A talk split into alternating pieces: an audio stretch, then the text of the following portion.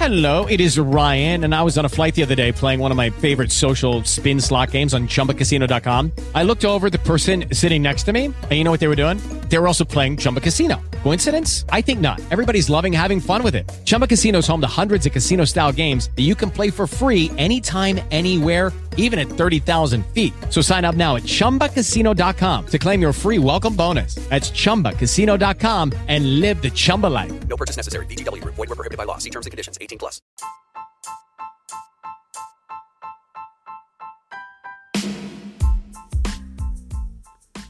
If you haven't heard about Anchor, it's the easiest way to make a podcast. Let me explain. It's free. There's creation tools that allow you to record and edit your podcast right from your phone or computer. Anchor will distribute your podcast for you so it can be heard on Spotify, Apple Podcasts, and many more. You can make money from your podcast with no minimum listenership. It's everything you need to make a podcast in one place. Download the free Anchor app or go to anchor.fm to get started. Anchor.fm. Blog Talk Radio.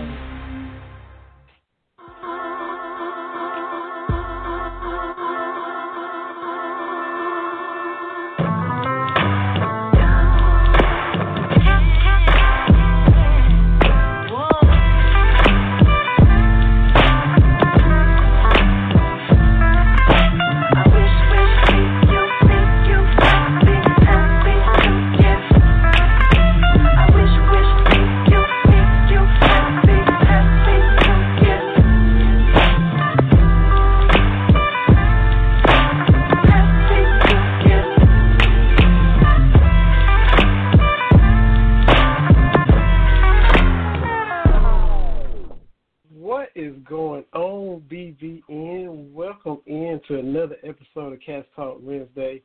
Vinny Hardy here. Terry TB Brown will be along shortly.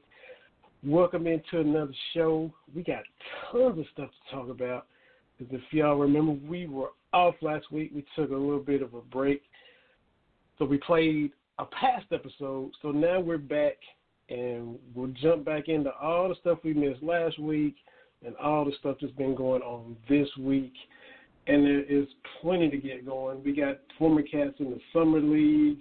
We got SEC football right around the corner. SEC media days are next week. Even a little touch of World Cup. We're not huge, you know, all up in it, but it's down to, you know, almost the final two teams. So we'll have to touch on that a little bit as well. Um, we got a guest coming up at seven o'clock. And like I said, football's right around the corner. So our guest is Anthony Hoskins, father of UKD lineman Phil Hoskins. Mr. Anthony Hoskins will be on at seven o'clock. Talk about the upcoming season. You know, his perspective as a parent, what games he's going to, all of that. We, if you remember before, this will be our second parent that we've had on. We had AJ Rose's dad on shortly after the blue white game. So it was a lot of fun talking with Mr. Rose. This evening at 7, we will talk with Mr. Anthony Hoskins, Phil Hoskins' father. Uh, we got NBA free agency to talk about. The first hour of the show is wide open. So if you want to give us a call, it's 845 277 9373 at Cats Talk Wednesday on Facebook and Twitter. I'm also Facebook Live, and I got the link to this show right there in the comments. So click the link and you can hear the full show and not just me droning on and on. Terry, hot in here, Brown. How's everything going with you, sir? It's been a little minute since we've been at this thing. It, yeah, it's, it's good and hot. I think everywhere, but it's. it's uh, I'm glad we had a uh, a nice little uh, little break there for the Fourth of July. Was able to take in the uh, Nathan hot dog eating contest, and uh, that is a, a Fourth of July tradition around these parts with us. So uh, Joey Chestnut Uh. setting records and everything. Uh, it's the most absurd thing ever. Uh, but the girls and I, we we get involved in it. and We keep track of that uh, with Joey Chestnut and, and, and all the other folks. So uh, glad to be back. Still got a lot of ground to cover. I know NBA free agency, uh, NBA summer league. There's there's no uh, there's no shortage of topics to cover. So I'm, and I know we got a big time guest uh, coming up. So uh, another great show. I'm looking forward to it. Absolutely, and you already know we got to devote a lot of the first hour, however much time you want to take. I'm sure you might have a few thoughts on NBA free agency. Maybe you don't. Maybe you just remain tight-lipped since there wasn't much happening that affected your team since we were last on the air. But uh, we'll definitely definitely get to that. Um, as we mentioned, at Facebook, Cats Talk Wednesday. Hit us some comments. Hit us on Twitter. Uh, my personal Twitter is at Vinny Hardy, Vinny with a Y, Hardy with a Y. Where can the good people tweet you, Mr. Terry Brown? Uh, that's at uh, T Brown uh, underscore eight zero at T Brown uh, eighty uh, underscore eighty. Got to put the underscore in there to uh, to get to me. Absolutely, absolutely. And before we dive on into everything, we got to take a moment and uh, just extend our condolences to one of our listeners. Michelle Morton listens to the show every week, whether it be live or catches it on the podcast. Uh, up in Henderson, uh, her mother passed away. She had messaged us a couple weeks ago, letting us know that she wasn't doing very well. So definitely just from you and I, let her know that we're definitely thinking about her and we're definitely sorry to hear that she had lost her mom. Yeah, uh, definitely condolences to her and her family. She's a her good Twitter friend out there. Um, so definitely send love and condolences to her and, and her family. Absolutely, absolutely. And once again, if you guys want to give us a call, 845 277 9373 uh, throw around any topic that's on your mind, we'll be you know happy to talk about it with you. I'm just gonna step aside because, like I said, you you may have a few thoughts on free agency, TB. Then again, you may you, you know you you might not have nothing to say since nothing happened in Lakerland since we were last on the air. But I'm just gonna you know let you say your piece and you know what you think might happen, or were you happy, sad, excited? Where you at, man? on your purple and gold. Well, uh, I, I want to say that uh, I have been saying for a while that the Lakers were going to get a, free, a big time free agent. Uh, I think once Jeanie Buss took control of the uh, team and, and Magic and Rob Pelinka uh, took over running the show from Junior Buss, I felt confident that they were going to get things done. Uh, I read a book uh, recently on the history of Lakers, going back to the Mikan days in uh, in Minneapolis, and basically the mantra has been ever since then. The Lakers have the biggest names in the NBA, and I've talked about it before. You go from Mikan to Elgin Baylor and Jerry West, and then they bring in Wilt Chamberlain, and then Chamberlain goes to Kareem. Kareem begins Magic. You know, uh, a couple of years uh, after Magic suddenly retires. You know, draft Kobe, bring Shaq in as a free agent. The Lakers bring in the super duper stars. That is their whole thing, and, and really, uh, it, it really struck reading about uh, uh, Dr. Jerry Buss, who brought in the Showtime Lakers, who, who bought the team from uh, Jack Kent Cooke in, in '78 or '79, and that was his whole thing: turn the Lakers into a glamour franchise was to make sure that there were the Jack Nicholson in the seats and and and, and the Hollywood elite and the and the fancy fancy fancy uh, people. Uh, Denzel Washington, you know, has season tickets and so on, and and that's a roundabout way to say there's nowhere else I think in the NBA to be a super duper star that compares to LA. And so, with all that being said, it made perfect sense for LeBron to come to LA. Uh, I think I'm not surprised. Uh, you know, he was able to build his career in Cleveland, go to Miami, and be dominant. I, I know they they you know were two and two in the finals, but that's still pretty darn that's still pretty darn good. And then to bring a championship to Cleveland, you know, get them to you know three four straight finals. Uh, now he has the ability to to really put his name stamp on one of the premier franchises in North American sports to to get LA back. Um, some of the other off-season signings, I'm a little scratching my head about Lance Stephenson, JaVale McGee. I'm not I, I'm not buying into those guys, uh, but I think Rajon Rondo. Uh, I know he's kind of got this quirky personality thing that you know even a lot of Kentucky fans don't necessarily warm up to. But you know, playoff Rondo can absolutely ball. We have seen that uh, his time in Boston. We saw that uh, this year with um, uh, with the uh, with the Pelicans. That he's able to elevate a team. He's still able to be a great playmaker. Uh, so I don't know if they'll make any other moves this year, but what I'm hearing from Magic's point of view, from LeBron's point of view, it's a four year contract.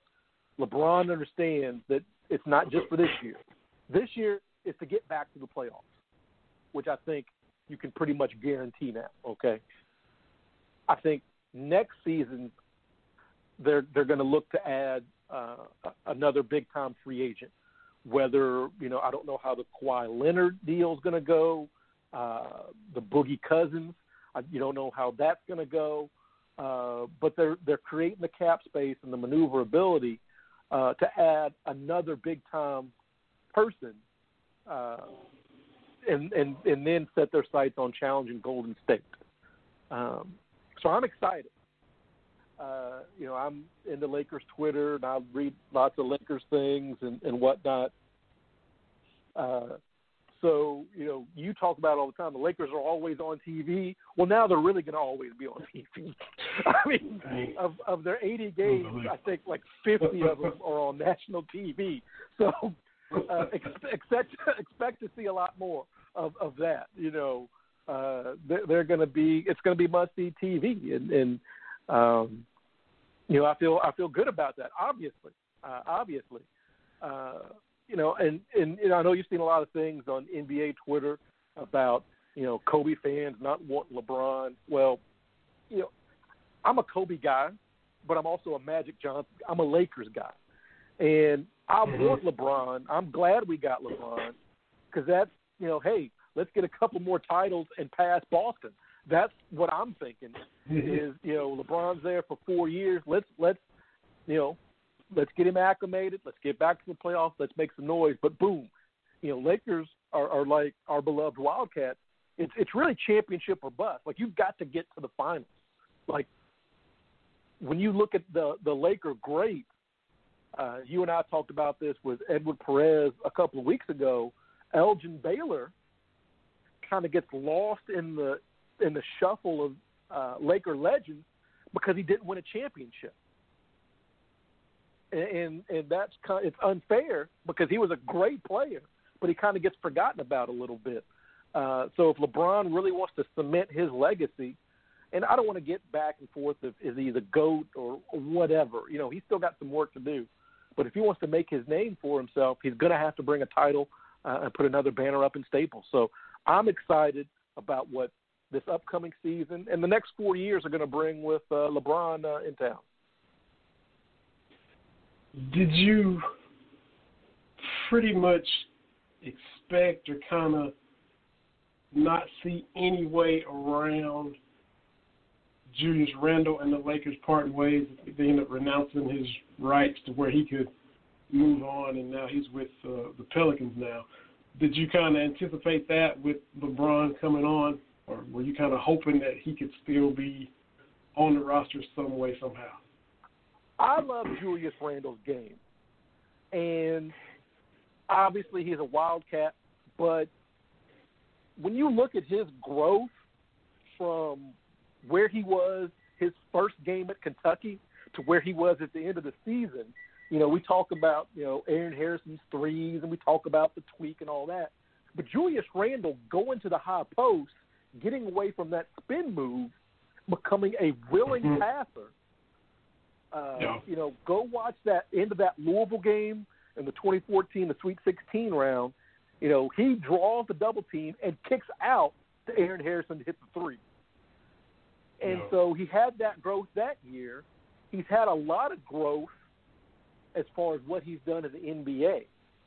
And I'm sad to see him leave, but I really don't think that, that Luke Walton gave him the opportunity to be great. When you look at once he got into the starting lineup this past season, you know, his numbers and you know, we talk about how John Calipari was known as a point guard guru. You know, his numbers, double doubles and, and rebounds and points averages were right up there with the other Kentucky big men when you're talking about Karl-Anthony Towns and Anthony Davis and DeMarcus Cousins. Julius Randle was right there. Uh, I just I didn't think that there was trust on both sides with with Randle and the Lakers, and I think that that relationship was just it was it was broken. Uh, so I don't know how that factored in with LeBron. You know, I don't know the numbers and all that kind of stuff. Couldn't begin to to figure that out. But I just I hate to see him. With the Lucky Land slots, you can get lucky just about anywhere. This is your captain speaking. Uh, we've got clear runway and the weather's fine, but we're just going to circle up here a while and uh, get lucky. No, no, nothing like that. It's just these cash prizes add up quick. So I suggest you sit back, keep your tray table upright, and start getting lucky. Play for free at LuckyLandSlots.com. Are you feeling lucky? No purchase necessary. Void where prohibited by law. 18 plus terms and conditions apply. See website for details. With Lucky Land Slots, you can get lucky just about anywhere. Dearly beloved, we are gathered here today to. Has anyone seen the bride and groom? Sorry, sorry, we're here. We were getting lucky in the limo and we lost track of time. No, Lucky Land Casino, with cash prizes that add up quicker than a guest registry. In that case, I pronounce you lucky. Play for free at LuckyLandSlots.com. Daily bonuses are waiting. No purchase necessary. Void where prohibited by law. 18 plus. Terms and conditions apply. See website for details. go because, like I said, I thought he was really coming into his own. Uh, I thought he was versatile for what he could do. Uh, maybe not necessarily a stretch four with his jump shot, but he could put the ball on the ground. Uh, he could drive. Uh, he could rebound, and he was a playmaker from that position. Where the Lakers, with Lonzo Ball, figured it out, and, and, and Ingram, he could make some plays for other people as well, which I think is going to serve him well once he moves over uh, uh, to the Pelicans. I think he's going to be a great complement for uh, Anthony Davis. Yeah, and the word is that AD was kind of lobbying hard to get him down to New Orleans. So he wasn't on the market long. Got a two-year contract, I think, and uh, that will be a, a nice front line because he's relentless, um, and we already know what AD is capable of. They'll look a little bit different, and you know we'll see how they do without playoff Rondo there, but they still still got a pretty nice core down there, and and no doubt the Pelicans know the pressure is on to try to put some pieces in place to be a legitimate contender before Anthony Davis may decide that hey I've been here long enough and have to maybe look elsewhere. Well, yeah, and, and it's an awkward situation. And, and since we're talking about free agency, when you look at what's going on in the NBA, first off, and you and I we've talked about this before, but there ha- there has never been parity in the NBA.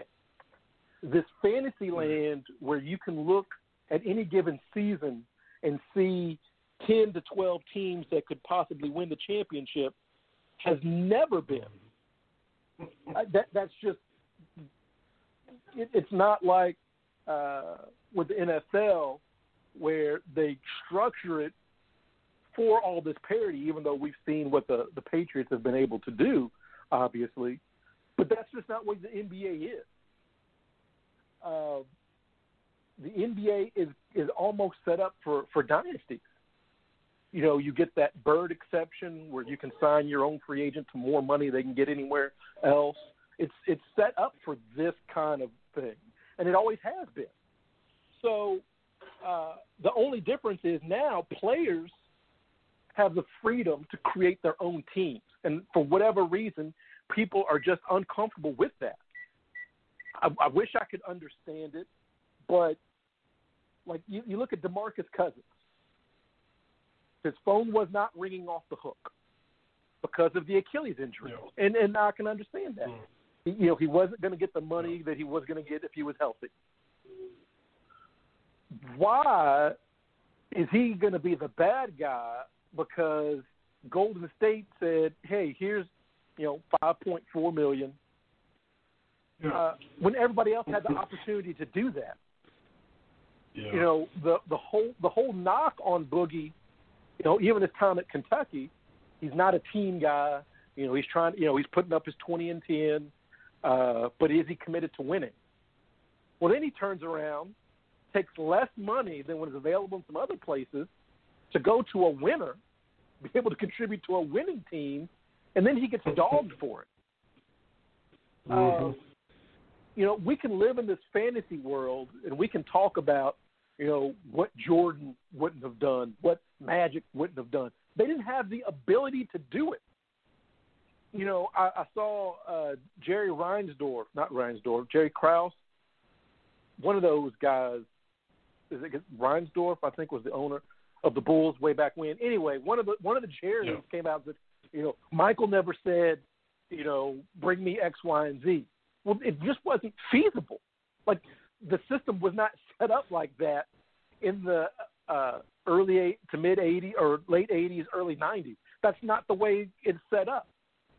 What we have seen is LeBron, and then it's kind of trickled down. Stars taking this one-year deal, two-year deal with you know with some options. They're giving themselves flexibility and really putting on, putting it on ownership. Hey, I'm not going to be one of these superstars, kind of like your man Dominique Wilkins, whose best years, you know, what would he have done to bring in somebody to help him get past the Celtics when he was in Atlanta, or get past the Sixers? You know, so now players have the ability to kind of do that, and I don't see it being a bad thing.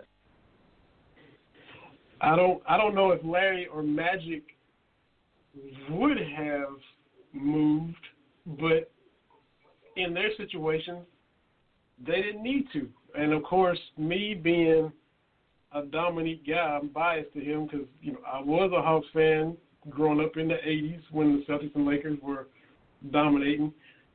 If Dominique had the opportunity I'll be doggone if I don't think he would have taken advantage of it because he, I mean, he gave the Hawks several years to try to put something around him, and what, what, how did that turn out? You know, I mean, I, I mean, after a while, the frustration level, because look, Magic had Worthy and Kareem and Byron Scott. Bird had McHale, Parish, and Dennis Johnson and Danny Ainge. Jordan had Pippen. Stockton had Malone. You know, Isiah and Dumars. You can name, and you talked about how to set up for dynasties. The teams that are that were dynasties, you could name guys that were partners in crime that could flat out play. Name Dominique's Robin, and at best you come up with Stacey Augmon, and Kevin Willis. Uh, you know it, and they broke the Doc- bank Doc and Rivers? gave John, yeah, Doc Rivers, uh, Mookie Blaylock. They broke the bank in Dominique's prime for Jon Koncak. That was the big man that spent for that time period crazy money for to help Dominique out. So I couldn't have blamed him if he said, "Okay, you know, it ain't working out here. Let me try to go team up with a legit other superstar." You know, but you know, he he wasn't able to do it. Just like you said, that just wasn't possible back then. You know, Patrick Ewing might have done the same thing. Reggie Miller finally made the finals and lost to your Lakers. Who's to say he might not have, you know, made a move and and not ended up being a pacer for life? You just never know. and and that's the thing that frustrates me is when we talk about the the goat discussion and we talk about you can't compare eras, you can't talk about well, you know, these old guys, you know, of future generations wouldn't have done X. They didn't even have the opportunity to do it. That's that's the thing. You know, it, it's like you're talking about baseball, where you know so and so in the '50s wouldn't have taken steroids. Uh, we don't. It wasn't available. So it's really a straw man argument to say, what somebody wouldn't have done, uh, would or would not have done. And you look at Charles Barkley, that talks, you know, he he kind of set the pattern for ring chasing.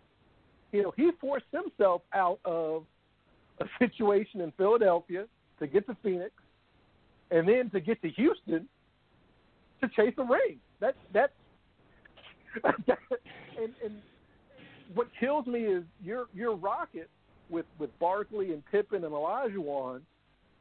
Just because they didn't reach that goal, they tried to form a super team.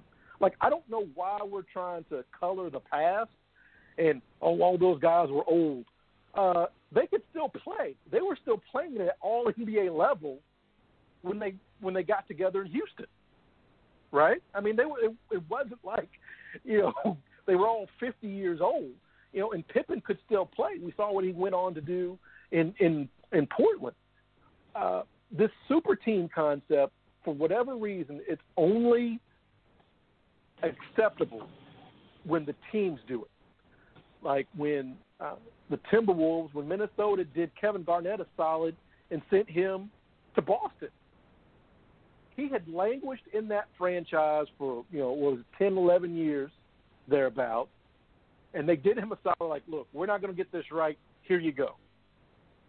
I don't understand why it's okay when the teams pull the strings, but when the, the players do it, we get we talk about loyalty and all this kind of stuff. Yeah. We mm-hmm. we have all seen players in every sport. What happens when you stop being all NBA? when you stop being productive? What do these teams do to you? Right? Yeah, boy. Like we, your and, man and Dom, Belichick. they fin- they fin- they finish the Clippers, right? They they, Oh, they, they cut yeah. you. I mean that And he- that's what they do. And he was in his prime, and they were having the best year ever. That was the best year they ever had. And he's been there 12 years on decent teams, but you know, and if they finally have a, a legit chance, get the number one seed, you trade them to the Clippers, and don't even give them a chance to make the playoffs on that team. That's if you know. That's why I'm still bitter. It's the ultimate slap in the face for Danny Manning. And and and, and the thing is, you know, and we've seen this play out.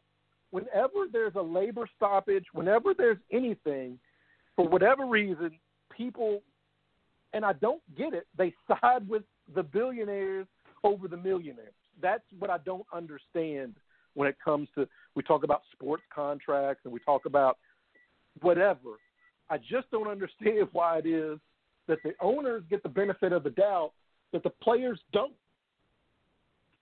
Uh, you know, I remember talking to my dad about when Shaq signed for that ridiculous contract, and I was like, "Look at that!" My and my dad said to me, "Well, who do you think is the man that signs his checks? Right? How much Uh-huh. is that guy getting?" And I just don't understand. We we look at what LeBron does. We look, and it's just people. Oh, they're, he's not loyal. And look, I like where I work. I'm sure you like where you work. But if a competitor says, "Look, Vinny, you're doing a good job for your company. Come here. I'll pay you 150% of what you're making right now. Look, I'm not even clean out my desk. If I get an offer like that, I'm gonna leave my picture. It's time to it's time to go. And I just don't understand oh. when it comes to to, to sports. I know, I know it's not an apples to apples comparison, but I'm only as loyal as that next paycheck because at your job, at my job, it, and, and this is what I, I guess it's American culture thing. Like, look, if I drop dead today, by the time my funeral is, my job they they they're posting and they're already replacing me, and that's the way it is Yeah. with with sports. when when your wide receiver can't create separation, he's got to go mm-hmm. right? Mm. When when your running back Yeah. yards per carry go down, he got to go. When your slugger can't turn on the fastball like he used to, he's got to go. Forget all this Yeah. loyalty stuff. I mean, because you end up like like Reggie Miller, like you said, that plays for a franchise his entire career and really kind of lucks into you know, making it to a finals appearance. You know, and, and you look Yeah. at you know all those all these guys we see that stay with one uh, franchise forever. Uh, what what did they get for their loyalty? Not as much as we like to believe. so uh, it's just a weird situation, especially with free agency. Uh, you know, we love you know when somebody some guy gets traded, but God forbid he take a pay cut and try to win with his friends. That's a I was never mad at LeBron for leaving Cleveland the first time. I'm not mad at him for leaving now. That's just the the game's the game. I mean, you look at uh, the Cleveland Cavaliers. You look at how much their franchise was worth in 2002, right? Look at what LeBron has brought Dan Gilbert. Forty million dollars a year wouldn't even cover it. That's the thing that people don't realize is the really great, great players. They change for everybody. What was Michael Jordan worth to the Bulls? At least a hundred million my dollars a year. But that's not what he. Mean, But that that's what what was he worth? Just in ticket sales and just whatever. Uh, you put LeBron up there. You put Kobe up there. You know what are those guys actually worth for those franchises? So uh, that's my little soapbox about uh, about NBA free agency. Is look, if a guy wants to win a championship and take less money, good for him. If he wants to go the Carmelo route and like, look, you gonna pay me my money, I'm okay with that too. I mean, it's a it's a job because no one is really going to take a discount. You sign a contract for whatever your employer says you're you're worth, and you know you you want to fulfill that contract. I mean, like we said a couple weeks, there was no way he was going to Carmelo was going to void you know the twenty eight million dollars he's got coming. He ain't doing that. Yeah. He's not Uh-huh. doing that. Pay me my money, and I'm okay with it. I really am. So you know, it is Um, it is what it is. I'm hoping he doesn't end up in Houston. I look, I I love Daryl Morey, the job he's done, but I'm not I'm not seeing it right now. Just Hello, it is Ryan, and I was on a flight the other day playing one of my favorite social spin slot games on ChumbaCasino.com. I looked over the person sitting next to me, and you know what they were doing? They were also playing Chumba Casino. Coincidence? I think not. Everybody's loving having fun with it. Chumba Casino is home to hundreds of casino-style games that you can play for free anytime, anywhere, even at 30,000 feet. So sign up now at ChumbaCasino.com to claim your free welcome bonus. That's ChumbaCasino.com and live the Chumba life. No purchase necessary. Group. Void were prohibited by law. See terms and conditions. 18 plus. Lucky Land Casino asking people what's the weirdest place you've gotten lucky? Lucky? In line at the deli, I guess? Aha, in my dentist's office. More than once, actually. Do I have to say? Yes, you do. In the car before my kids' PTA meeting. Really? Yes. Excuse me, what's the weirdest place you've gotten lucky? I never win and tell. Well, there you have it. You can get lucky anywhere playing at LuckyLandSlots.com. Play for free right now. Are you feeling lucky? No purchase necessary. Void where prohibited by law. 18 plus. Terms and conditions apply. See website for details. full court press. Rockets are the favorite to get him, and they're all in on trying to get him. I'm not really seeing that. I know that Trevor Ariza moved on to Phoenix, and Luc Mbah a Moute moved on to the Clippers. Uh, so they need some small forward help, but I just, I just don't see Melo being the fit. And those guys, you know, could shoot the three and stretch stuff out.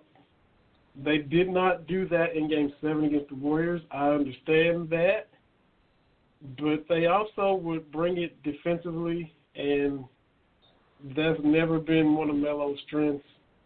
So I'm, you know, it it, it there'll be a new look team, but I don't. I'm not really feeling that right now. But I, I'll have to see what they do. But I I can't act like I'm gonna be like, whoa, yeah, Carmelo. And if you saw him in the playoffs against with OKC, you know he's shooting threes off the side of the backboard and just you know totally off. and he might come in Yeah. and, and and have a little second win and be rejuvenated. He ain't gonna be Gary Payton or Bruce Bowen ever, but you know, so I'm not feeling it. And you know, I'm not excited if he comes to Houston. Well, and, and I can I can understand that because Carmelo. And look, let's let's not let what he is now color what he was able to do, uh, particularly in Denver. Yeah. He could flat out ball. Let's let's let's you know Mhm. let's not color the the past on that. He could he could flat out ball, but his style of play, he's a ball stopper. Like his ball movement is never been his thing. And and I get it. Even going back Yeah. to uh, his Syracuse days, I, I get it. Tremendous uh, basketball player, but to ask him. Well, and, and to make it work, he's going to have to radically change what he does, and I don't know if he can. Mhm. uh, because and, and maybe I- I think if I'm a Houston fan like you, and I'm seeing that uh, Carmelo's kind of, you know, he's it, it looks like he's going to be a Rocket. Hope you get Olympic Melo, where he was surrounded Yeah. by really good players. You put him on the floor with uh, playmakers like uh, like Chris Paul, like James Harden, where he's able to kind of fit in. He can score in bunches. I still think he can do that. Uh, my concern is like yours. What would he do defensively? Because the strange thing for me, being a non, you know, I'm, I'm not really into the Rockets like you are. You, you take Golden State to Game Seven. I, I don't know that you blow it up when you when you talk Yeah. about you know how how there was Game Seven, and then you have that just historically bad shooting performance. I mean, really, Yeah, other man. than that, you know, and, and Chris Paul being injured, I, I think you're having a different conversation right now. Yeah. I I think if a healthy Chris Paul changes that. I, I honestly believe that, and I know you're probably on the same page. So I just don't know why you blow that up, why you go in a different direction, um, because I think that when you look at Golden State, yes, they've got the the big three, um, but but Andre Iguodala, he's getting banged up, right? He he you know he's not, so I just don't think it's going to be Golden State running it back because I think next year is going to be the year. I, I think where they kind of come back to earth a little bit. Could be wrong, but I think we'll probably see that. So I, I think teams are kind of looking differently. Like the Lakers may, are saying, maybe not this year, but next year. Uh, if if I'm a Rockets fan, I'm more concerned with Chris Paul getting you know forty million dollars when he's 38. That would be concerning to me. I mean, because we've seen that, that he's not durable. I mean, he, he's he's older, and and I think that would be a concern if I was a, a, Rocket fan. That move would would concern me. So, uh, and I and I, I don't think it. We can say that Golden State is ruining the NBA. It's it's the same way as talking about the Patriots. Everybody's got the same rules, right? Everybody's playing by the same salary cap and uh, luxury tax. Everybody's playing by the same kind of rules. Is you have to have a front office that is better than everybody else. You know, if if Boogie comes back in January and February, and he's able to, you know, he won't be a 2010 guy because of the nature of the team. But if, he, if he's able to, uh, you know, be half or not even half, but if he's you know 75 to 80 percent of the player he has been, and you can't say, man, Golden State, you know, was it bad? Everybody had a shot at Boogie. My Lakers had a shot, and I'm upset that we Yeah. didn't we didn't make that move. I, I, I am. Right. You know, I've read about that. So you can't be upset uh, when you look at like when you talk about the Patriots. They scout for their system, and they have gone against conventional wisdom because you know conventional wisdom has hey you need a big time receiver. You know that that's kind of the way teams go. Well, the Patriots haven't had that. They've had a lot of quote unquote possession guys, you know, and Gronk, but you, they they have a system. They get rid of guys maybe uh, you think, why would they get rid of that guy? And then he kind of goes to another team and he kind of trails off a little bit. That's just their mo. And right now, that's what Golden Mm-hmm. State's front office is all about: playing by the same set of rules, but doing it better than everybody else. And Yeah. when we And- complain about that, um, real quick, let me. When we complain about that, you know, Tom Brady was a six-round draft pick. Okay, yeah. I mean, how many? You know, we talk about how many teams passed on him. Conversely, how many teams passed on Steph? How many teams passed on Klay Thompson? How many teams Yeah. passed on Draymond Green? So we could talk about Kevin Durant making his move or whatever. At, at some point, people need to get over that. But hey, a lot of this stuff was built through the draft and through very keen and, and, and very shrewd free agent styling. Andre Iguodala fits that team real well. Shaun Livingston coming off the bench fits that team real well. So it, your anger is misplaced. You should be upset at your front office for not competing with Golden State. That's where the anger should Mhm. be. You know, that that's Yeah. that's what it, it, you know. That's where people should be upset. It's like, hey, why can't we do that? So, Yeah. uh, yeah, I've rambled all over the place. Yeah. Oh, that's, and we'll we'll take a quick break here in a second too, and talk about you know the former cats in the summer league, and real quick, you know, and I've said it for weeks. I said it during the playoffs. I said it leading up to the playoffs. Daryl Morey and the Rockets did the best job of positioning themselves to have a shot at knocking off the Warriors. You know, he he was NBA Executive of the Year. Uh, you know, he put together a, a team that was ready to go toe to toe with the Warriors, and that's one reason I'm kind of concerned going into this coming season because as prolific as the Warriors are, you also know Terry that they are also always top five, top ten in the league defensively. They don't come out and beat you up like the '90s Knicks. But Klay Thompson is a lockdown defender. You know, Iguodala will get after it. You know, Steph and some of the, and Draymond as well. You know, multiple defensive player of the years and all that. Steph's a good team defender, but collectively, they bring it defensively, and then they also, you know, shoot your eyes out and go on those spurts and runs that you know where teams can't keep up with them as far as firepower offensively. Houston also did that. You know, D'Antoni always known for his offense. That's you know his forte. But Houston was a good defensive team last year. They kind of transformed themselves on that end, which led to a lot of their success. So that's what looks like is going to be lacking going into next year, which is uh, you know one reason I'm concerned as of now. You know they may make some moves and shore some of those things up, but right now I'm just not seeing it. So that's you know one reason why, like I said, I'm not feeling Carmelo thing unless they bring in some other guys that can play defense. And Carmelo radically changes, and also realizes he's not elite option number one like he is. You know, he's 34 years old and coming off of a rough season, so hopefully he has some perspective on that as well. I know, you know, the ego is big, and we all think we can do what we used to do, but uh, we shall see.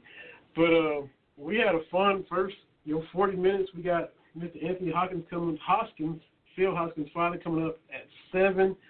We'll take a quick break right now and then get back onto some summer league stuff. We got topics for days. Also, uh, dude, did you hoop with that was in the news today, TB? We gotta we gotta talk about that as well, guy that you come to know every Tuesday on the hardwood, making some news. talk about that. Um, this is Cats Talk Wednesday. Vinny Hardy, Terry Brown coming off of a bye week last week, bringing you another live show this evening. Hope you're enjoying it. Appreciate you listening.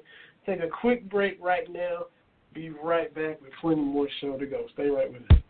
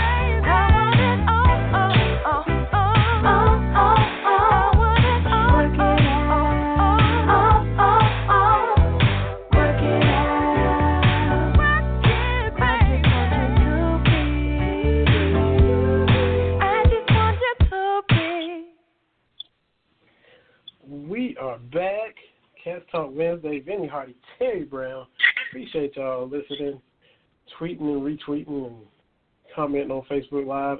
845-277-9373. TB and I hitting all the free agency news. Bron is a Laker, heading out west to join Terry's squad.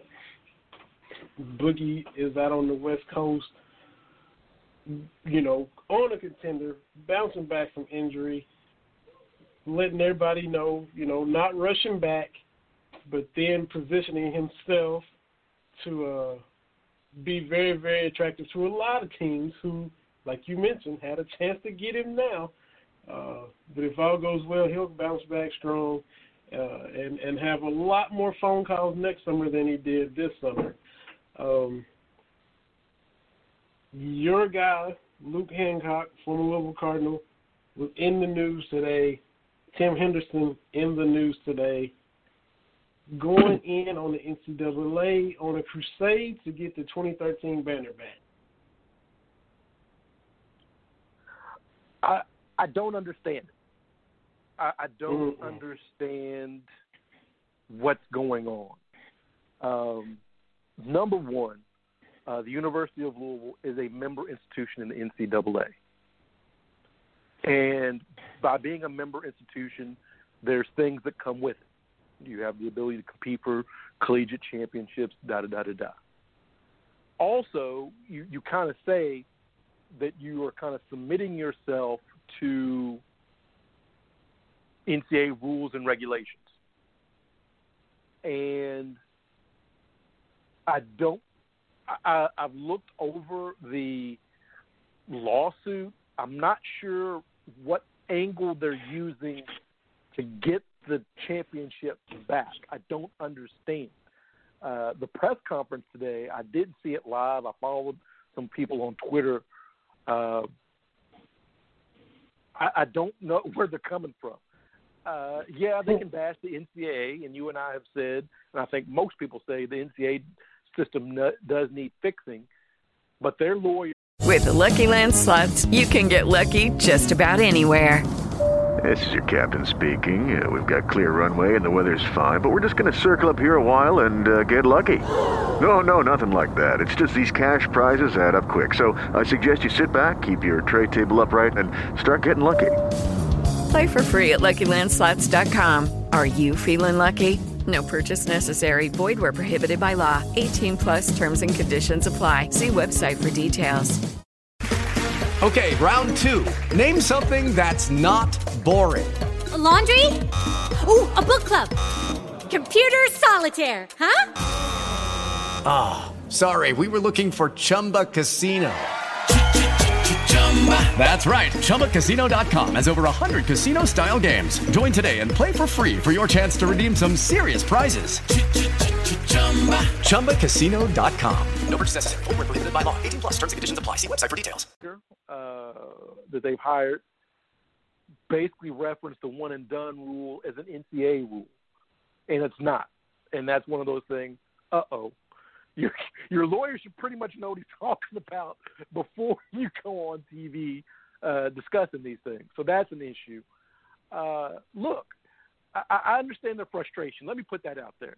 As you said, I've, I've played uh, some some basketball pickup against uh, Luke Hancock, and I understand that. I understand, you know, he has to hear about strippers almost every day. You know, he was the most outstanding player of the Final Four, and and that has lost a little or a little bit of its luster. I get that as well, but my answer to that would be um, when you look at, and I know they're not equivalent, but when you look at at Penn State, right? Do you think everybody that ever played football at Penn State was a party to that? No, I do not. But you're going to hear that, right? If you tell people, yeah, I played at Penn Yeah. State, you know, 1990, whatever, that's part of the discussion. Mhm. Now, Yeah. uh, the same way Michigan State, you know, when you look at SMU, was everybody on the payroll? No. Kentucky Shane, do I think everybody on the roster was was was responsible? No. This is what the NCAA does because this is really the only thing they can do is they expunge those records. You know, whatever happens at your institution, you're lumped into that. That's just the way it goes. I I I, don't know how you can legislate against that. I don't know how you can uh, because it's not going away. You know, I, I do I think they're going to get the title back? No. I, I think the NCAA uh, they didn't overstep like they did with with the Penn State case. Is they've done like they have done going way back. Uh, it's hard to punish the people that create the mess. It's it's a lot of collateral damage with the in, way the NCAA does it, but that's what happens. You know, do I believe that every Miami Hurricane football player lived a life like Michael Irvin and those guys? No, I don't. But you all you get swept up in it. I mean, that's the thing. Is and and even uh, you look at the the situations that Calipari's been in. You know, all those you know, like a Joey Dorsey or a Chris Douglas Roberts at Memphis, all the hard work they put in, and the NCAA says, you know what, we're wiping that away because of what uh, Derrick Rose was alleged to have done. You know, those guys can't go into FedEx Forum and look up and see their banner anymore. It's collateral damage. Is, No. is it fair? No, Mhm. but that's the way it is. You know, Michigan had to disassociate itself from the Fab Five. Jalen Rose has talked about that extensively about not being able to go and celebrate the work they put into. That's the way it is. That's I mean that I don't know what else to say to folks. You know, it's like uh, with Kentucky shame and all that stuff, and we were on probation, and those games that weren't televised had you know those players had nothing to do with what had happened, but they're left holding the bag. That's the way the NCAA works. I, I just don't I don't, I don't understand what angle they're they're taking with this. Uh, it's impermissible benefits. Uh, I mean, I, I think what hurts them is U of L said, "Yeah, this happened." You know, their argument was it wasn't a big deal because of the amount. That was U of L's argument. It wasn't that these things didn't take place. So I, I don't know what they look to get out of it. Now, for the the regular U of L fans, let me just say this: most U of L fans are ready to move on.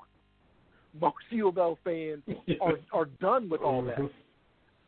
They got the AD they wanted in Vince Tyra. They got the basketball coach they wanted in Chris Mack. without a lot of hullabaloo and a lot of you know dragging out like what you saw in your neck of the woods at Tennessee. They got the guy they wanted. The university has a president now that is ready to move forward and, and clean up. This doesn't do anybody any good. And again, my heart goes out to the players because I understand it, and something you had no control over has now kind of put a, a cloud over it. That's the that's that's the way it works. I mean, unfortunately, that is the way humans work. You know, you can go to Arby's and get a bad Arby's sandwich, and now you're like, I ain't never going back to Arby's. And you could be Mhm. wherever in the country and be like, I ain't never going back to Arby's because the Arby's two blocks from my house did this. That that's the way humans think. I mean, honestly, that that's just the way it is. Nobody's going to take the time and say, you know, I went to this Arby's at seven o'clock. Maybe that was just a bad. No, you just generalize that, and that's unfortunately what happens. Uh, that that so I don't know what they're attempting to do. Uh, I mean, they've had rallies for the 2013 championship, uh, a five-year celebration, which I've never heard of before. But whatever, you know, celebrate it, whatever you want to do. I just don't know as this kind of progresses. Is this what you, the energy you want to put out there when you're trying to move forward? Because honestly, going into next year and probably the year after, it's going to be a rough period for Coach Mack and the and the squad. It's going to be a it's going to be a tough go of it. You know, they're going to lose probably more than they win. It's going to be ugly, and I don't know if you want this floating around because as people smarter than me have pointed out, with a lawsuit, you start having to depose people, and Mm-hmm. and remember the NCAA can't force people to to to uh, to talk. But if you get subpoenaed and a judge says you got to come talk under oath, do you want that? If you're a Louisville person at this point, Right. because Right. we know what we've been sold has happened. It was one guy, Andre McGee, that was responsible for everything. That's what we've been sold. Mm-hmm. So that's why you see uh, U of L settling with Jurich. I think they'll settle with Pitino because nobody wants that. That's not good for anybody to have a deposition under oath where everything is wide open because it's a Pandora's box. It is an absolute Pandora's box. You there's probably some Yeah. things you don't want out there. And I would say the same thing if it was Cal and Kentucky, Coach K and Duke. There's probably things you don't want out. Whatever your business is, you probably don't want that out there in the streets. So I, I, I don't see what their angle is at all. That's it. That's it. And you know, like we always say, any school can act food anytime, and we'll get into some of that in the second hour. Another blue blood kind of may have some news or in the news, may have to face the news. It's talking about Kansas. Talk about that on the other side after we talk with Mr. Hoskins. But before we call him, the summer league, you know, I don't keep up with it a lot. You know, I kind of just check stats and stuff. I'm not watching every single game. I know there's tons of cats in it. But even if you don't keep up with it, you still know the former cats are doing a lot of big things. I mean, everybody. You know, Kevin Knox wowing people, Shai wowing people.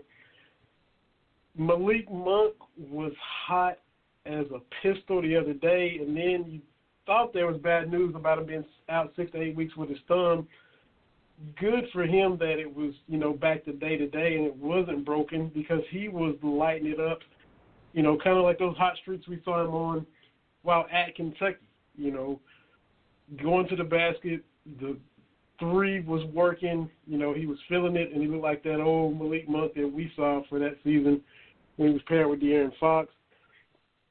Um, Hami having a good game, especially the game against the Nets, his hometown squad, making you know waves down there with the Thunder. you know, all of these guys are just in there doing their thing. Cal was up there watching them and had a big dinner with most of them. Isaiah Briscoe, his journey, and now he's parlayed that into a contract with the Magic. All these guys are just, you know, doing their thing in the summer league. So happy for everybody, and and you know, even guys that you thought, eh, hope it works out for them. Turns out it is working out for them. You know, Briscoe putting in work, and it's paying off. So hope you know continue to grind, and hope all of this carries over for all of them when the season does roll around in the fall. Yeah, you know, for me, you know, the summer league's been going on forever and ever, but I, I think it's only been the last couple of years with the Kentucky guys that I've really paid that much attention to it. Uh, mm-hmm. You know, you've seen people uh, kind of critical of Cal's coaching um, because you see what Knox has been able to do, Kevin Knox for the Knicks, and you've seen what what Shai's been able to do, and and, and even Hami has has shown uh, some great things. Uh, well, number one, you know, the, the court is, is a little bit bigger, you know, uh, and, and and teams aren't able to play these kind of junk grab and clutch defenses.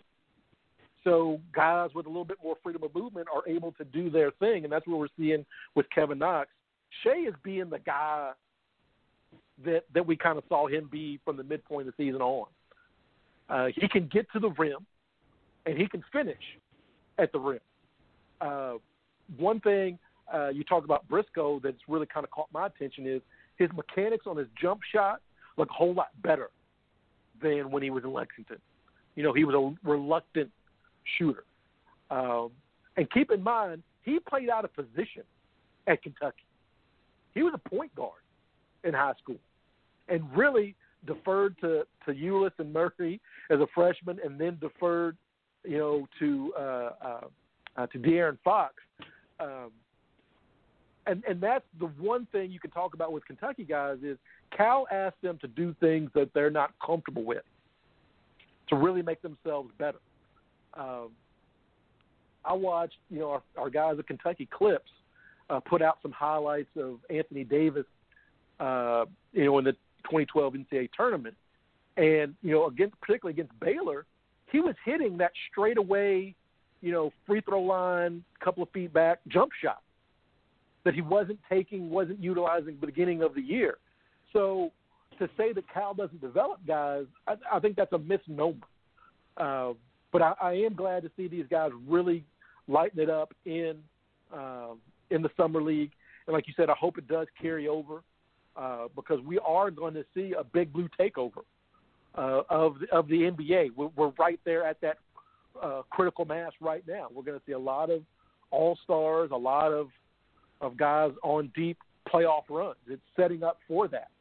Um, so so yeah. So with the summer league, I'm I'm really excited uh, to kind of see the former Cats do well. It doesn't always translate, but but definitely you, you hope it does because uh, guys are signing contracts.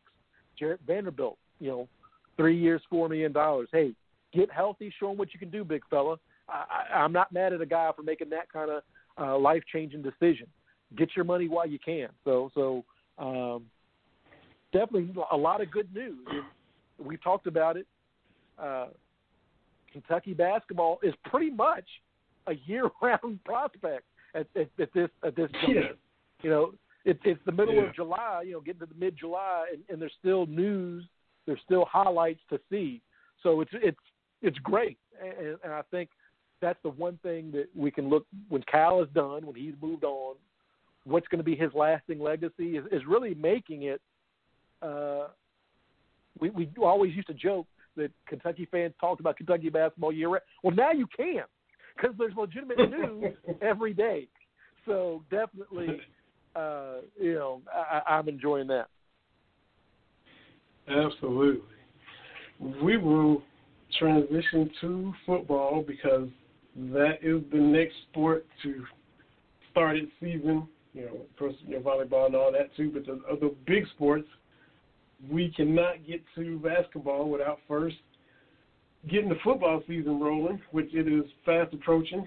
Season opener September first. So right now, we will lob a telephone call to one Mr. Anthony Hoskins, the father of Phil Hoskins, D lineman, coming up, looking to contribute a lot, and that is, of course, a position of focus for Kentucky, for the SEC across the board. So we will get some insight on what Mr. Hoskins is looking forward to, uh, and have a little bit of fun talking with him.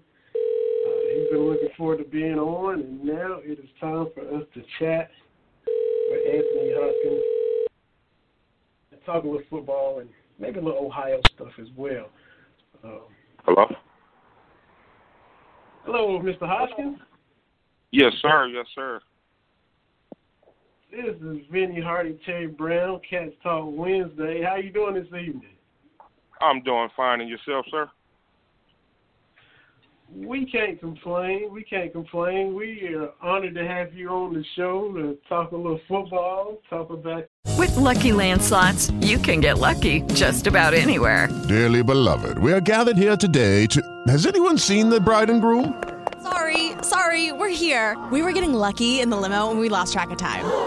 No, Lucky Land Casino, with cash prizes that add up quicker than a guest registry. In that case, I pronounce you lucky. Play for free at LuckyLandSlots.com. Daily bonuses are waiting. No purchase necessary. Void where prohibited by law. 18 plus. Terms and conditions apply. See website for details. your son Phil and the upcoming season. We thank you for, for taking the time to be on with us this evening. I appreciate you having me to talk about Phil, sir. Appreciate that. So, as a father, September the 1st, the season opens against Central Michigan. What's your excitement level? Are you are you just you know bursting with excitement to see him out there for Kentucky this season on that D line? Sir, so excited because he's where we predicted he would be this year as a starter. So um, I would put it at a 10 of, on excitement just to see him on that field.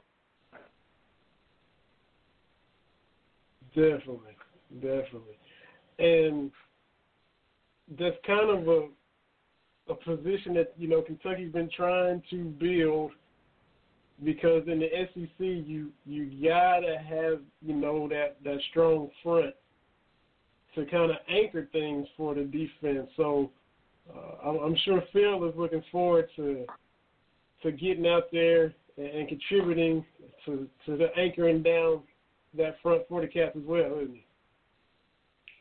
Yes, sir. Yes, sir, he is. Yes. I think the D line is one of the most important to him on that defense right now. Definitely, definitely. What I know, uh, what is his game like? If you were, you know, to describe it from when your vantage point, growing up and, and as a player, as a young fella coming up into the grown man that he is now, what's kind of been the way he likes to play, or his kind of qualities that he kind of brings to the table? His aggression, honestly, is is, is uh, and his engine is his number one qualities. What he brings to the table is, if you notice, whenever he's in the game, the pocket will collapse. He's a heat seeker for that ball. And when I say his aggression, I've seen him run 60 yards for a tackle. He won't stop. It's just constantly effort, hustle, willing to outwork whoever's across from him, right? His motto is he will eat whoever in front of him, sir. And his nickname is Big Snack, so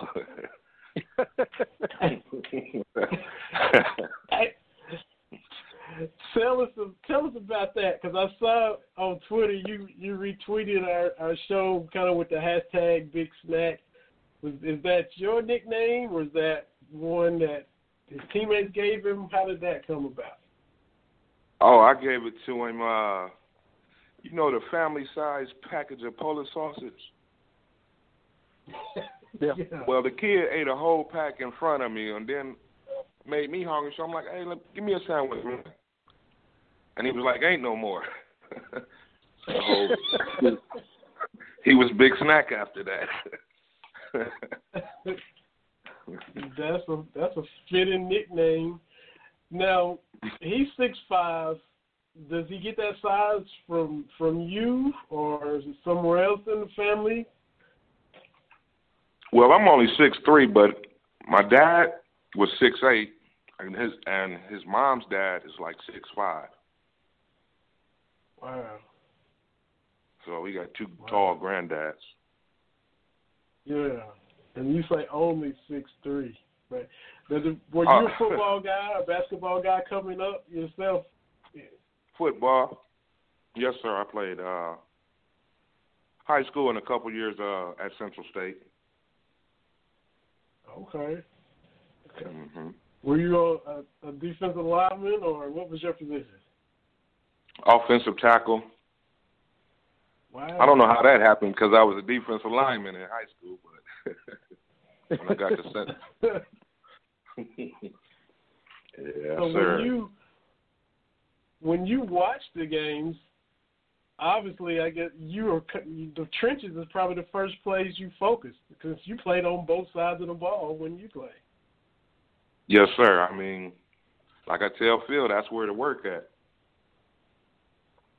So I mainly focus Yeah. on that, and then with him being my son, I'm definitely gonna focus there. Absolutely. Now, you all are from Ohio. We know, you know, of course, Coach Stoops and Coach Marrow have that Youngstown connection. Uh, a lot of guys have been recruited to Kentucky from Ohio, probably more so now than than ever. Uh, you know, C.J. Conrad, Jordan Jones, Benny Snell, a lot of guys from Ohio. For people not from Ohio, tell us and you being from Toledo, tell us what the high school football vibe is like in that state, the talent level, and how does Toledo compare to the other cities? You know, the Clevelands, the Dayton's, the, you know, Cincinnati. Just of give us a a taste of what that Ohio high school football is like. Honestly, it's it's uh it's Midwest football. You know, big guys and they brawling. But as far as the competition level, I've seen you know Dayton, Akron, several teams come up and play Whitmer, where my both my kids went, and even Cleveland, St. Ignatius. The the level of competition is pretty much the same. Everybody's on that level of they've built a nice uh, team. Every year they have a competitive season. So physical lineup, and and let's see what happens, huh? Yes, sir. That's that's how we play up here. Yes, sir. They uh nothing's changed. It's still Midwest football. I've you know seen you. Know, we followed each other on on Twitter uh, for a little while. See you retweet some of Phil's tweets, and you know, seems like he kind of puts out a lot of level-headed stuff, kind of a lot of tweets with perspective. Uh, I see the one that he has pinned up there on his page now. I didn't deserve to make it out of Toledo. I didn't deserve to make it out of Highland. I don't deserve to be here at this wonderful establishment in Kentucky, but God's grace and love for me got me here. So tell us how kind of he feels and you guys feel about his journey to the University of Kentucky where he's at now. I've always told him it's his destiny. He has to walk it. You know, you just got to get there. I love the fact that he chose junior college over the route that I was telling him to go. As in, just go to school and become a walk on next year. He was like, "No, I want to go to JUCO." And then when uh, Kentucky started recruiting, the only coach out of maybe 18 out of the top 25 schools that recruited him, Coach Marrow, Vince, was the only one that made a real connection with me. You know, he, he when he, when he vibe with you, he he tried to get with you. So I'm telling Phil, that's a man who will take care of you. He'll look out for you and develop you. So we pushed all the other schools aside and focused on Kentucky. because of Vince. Wow. And it seems like he has that that reputation, that effect on on everybody when he's out there on the recruiting trail. I mean, it just you get a a, a true read of, of how real he is as soon as you meet him? Is that kind of how he comes across? Yes, yes, indeed. I mean, anything you can relate to, he can relate to. Whereas the other schools that came, they didn't. Uh, they really didn't relate to anything. And, and as a, as a as a parent, and, and thank you. This is Terry asking this question. As a Hello, parent, sir. that's kind of a. Uh, thank you so much for coming on. But to hear you talk about about Vince kind of coming and building that relationship with you, Vinny and I are both fathers ourselves, and you know my my oldest is is, is twelve, so I can oh, only Okay. imagine you know when it comes to, to to college and making that kind of decision. There has to be that comfort level where you can say, you know what, hey, yeah, you can have my son. You know, you can, Exactly. you know, right. you know, you know, coming from from because because I know a little bit about Ohio football. There's a lot of schools in Ohio. There's a lot of schools around the country.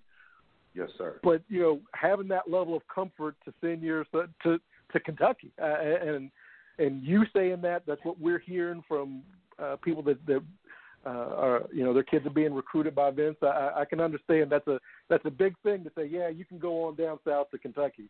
So I'm and, I, and Right. I'm glad you're here, obviously. So I'm so glad that he's there, and and it's great, man. It's it's perfect fit for Phil. It's a perfect fit, uh, and I'm Now, so are you- comfortable.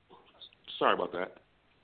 no, I was gonna. I'm glad you come. Are you gonna? Uh, how many games are you gonna try to get to? All of them? You're gonna travel on the road a little bit, or is it kind of wait and see? Well, that depends on the work schedule. I can usually do. I know it's like six. Uh, I mean, six games period. I'll catch the, all the home games and maybe two away. Okay. Yes, sir. But this year I'm uh scheduling a little different because last year I was a rookie. So now I know what you know as a traveling parent like that. So now I can get to maybe more away games as well. Okay. What were some of the away places that you've enjoyed visiting the, the most in your rookie season, and, and what are maybe the places you're looking forward to hitting this year on the road? Georgia was the best because I have three older brothers down there and two older sisters. So I got to slide by and take a peek. And I can't wait to go to the Louisville game to feel what it feels like in their stadium because it's like up here is Michigan, Ohio State. So now I'm getting used to this Louisville, Kentucky vibe, and I'm like, this is just as intense. Yes. I didn't know that. Yes, absolutely. Yeah. yeah. Absolutely. So Yeah. I'm looking forward to walking with some big blue on in Louisville. Yeah, That's that's that's right. That's right. We are talking with Anthony Hoskins, father of UKD lineman Phil Hoskins, talking about the upcoming season, Phil's journey to UK. Got a little bit of that Ohio vibe. Mr. Hoskins is schooling us on Ohio high school football. I'm just curious, Mr. Hoskins, where we, we follow each other on Twitter for a little bit, and your Twitter handle is P H I O V D V Q U four V seven P six Z. I was just wondering how that came about. They picked it for me, and uh, I when Phil was in Highland in Kansas, you couldn't get a reception uh, from his phone, so I had to go on Twitter. And when I went on there, that that's what they gave me. I was like, okay, it's not like I'm really a Twitter guy or whatever. But that was my form of communication with Phil when he was in JUCO. Wow. Because I, I was like, well, I was like the PH. I'm like, well, that's the first two letters of Phil's name. I'm like, but I don't. I was just, I was like, I gotta, I was like, I gotta ask him about That, Right. That's definitely unique. That's definitely unique. Right. It was like, we want to use this as a name. I was like, okay, whatever. I just want to communicate with my son in the middle of a cornfield. right. and, and look, He didn't and- couldn't get no signal out there. but but every parent understands that. Just let me talk to my kid. Whatever it takes, just let me talk to my kid. I can understand that. That's all it was. yes, sir. Yes, sir. and uh, parents, all three of us, um, I mean, you had to feel some relief. I'm getting off topic a little bit. You had to feel some relief to see all of those kids in Thailand make it out of that cave safely because you can definitely. I mean, we can't really imagine, but as a parent, we can put ourselves in their shoes of how stressful it had to be for the parents of all those boys over there until the last one was out safe. I can say I thank God each time they came out. I asked God a couple times, like, I know you're supposed to get down there and get them. And shed a tear when they brought the coach out. Like, oh, man, that's cool. They, they didn't go through that horrible death. Those Oh, are, my absolutely. those are babies, someone's babies. Yeah, I can't lie. I thank God Mhm. each time they came out. Yeah.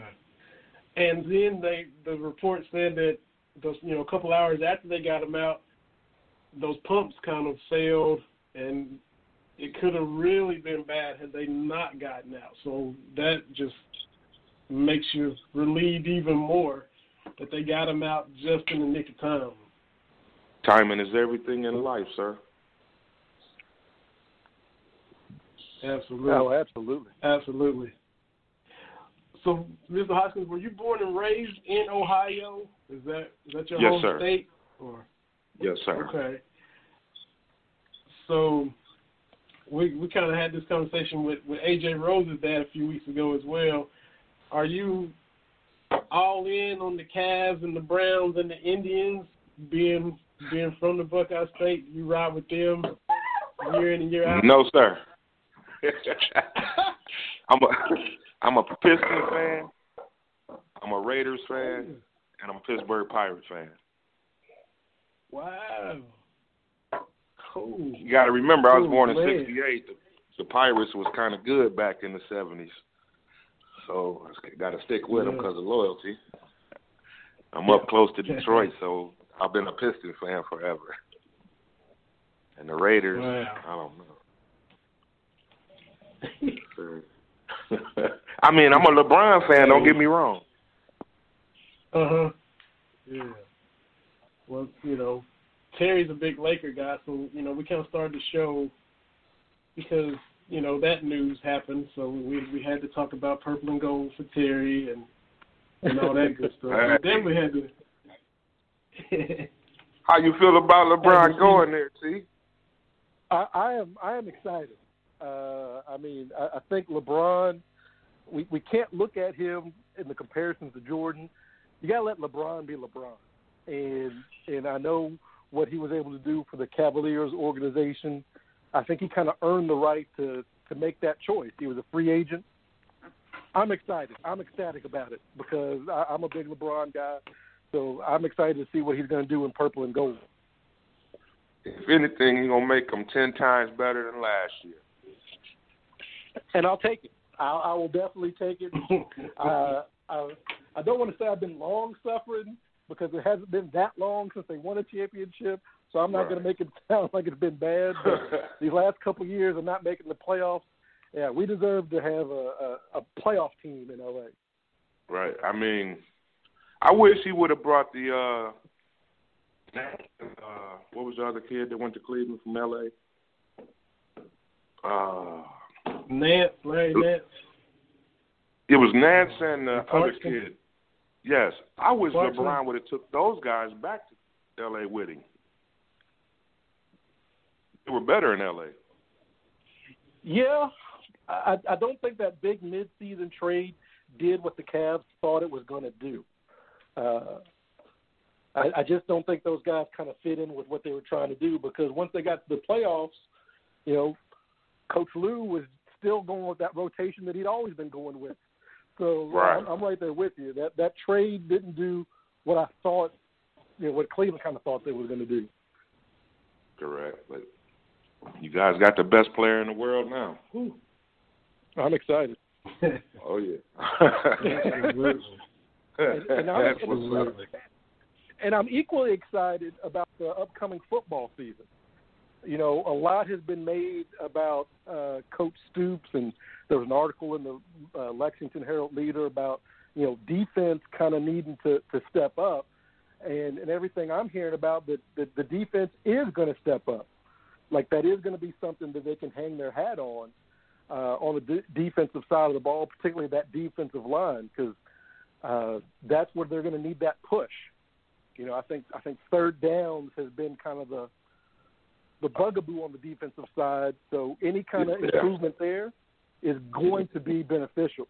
Um, so I'm excited about that.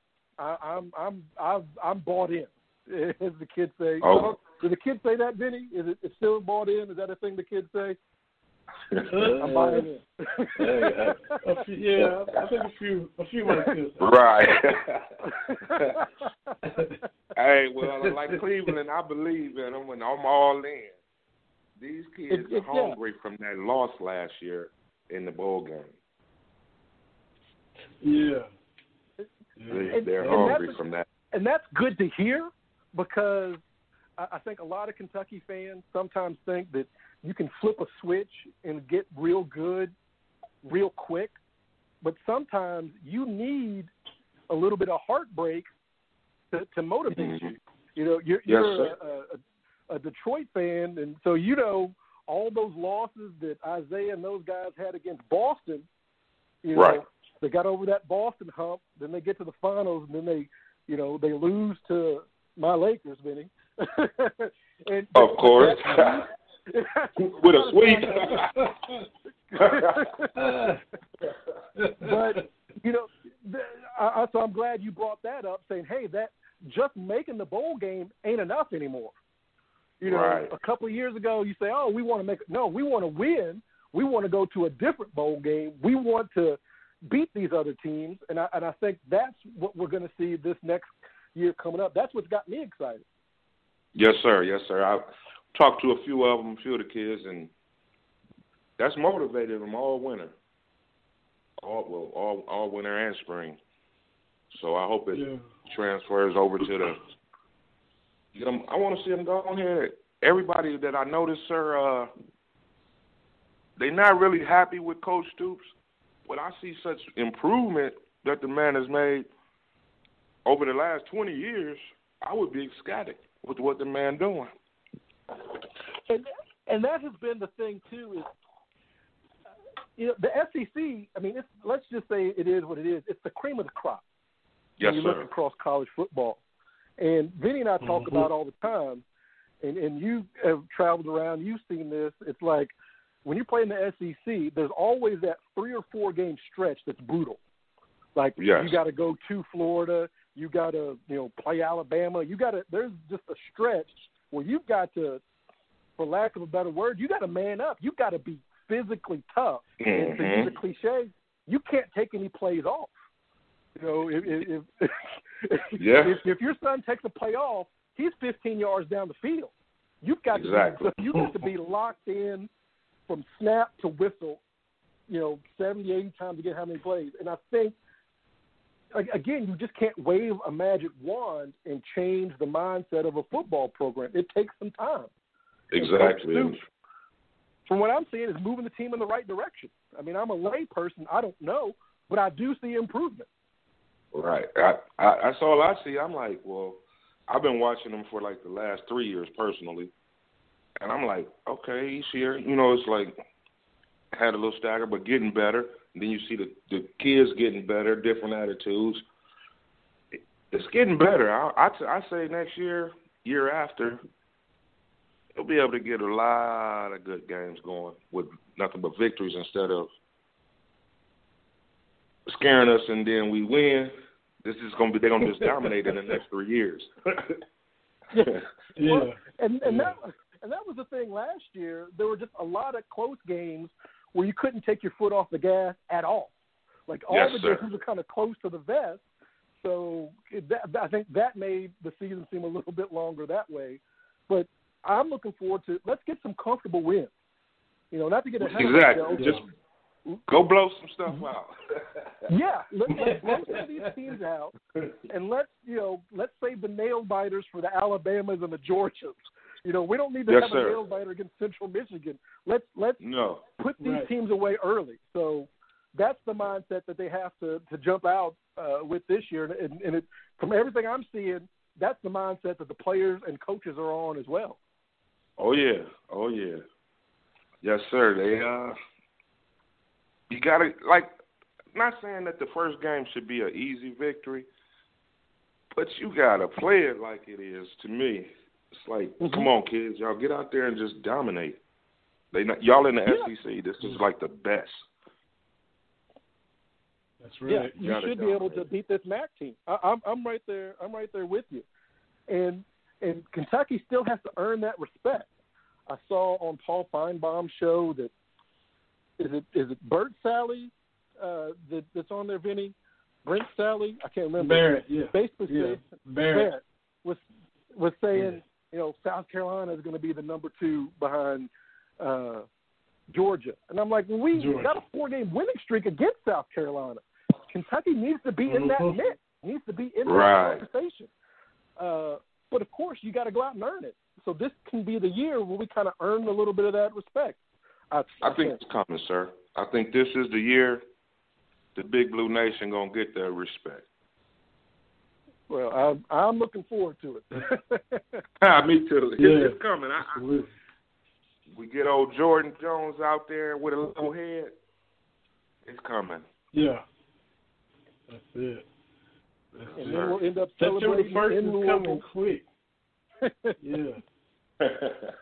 It's come. This this uh this camp will be done and over with before we know it, and September the first will be here, and, and we'll be in in that season mode. It's, it's right around the corner, and, and we can't wait. Yes. Absolutely. Yes, sir. I miss football already.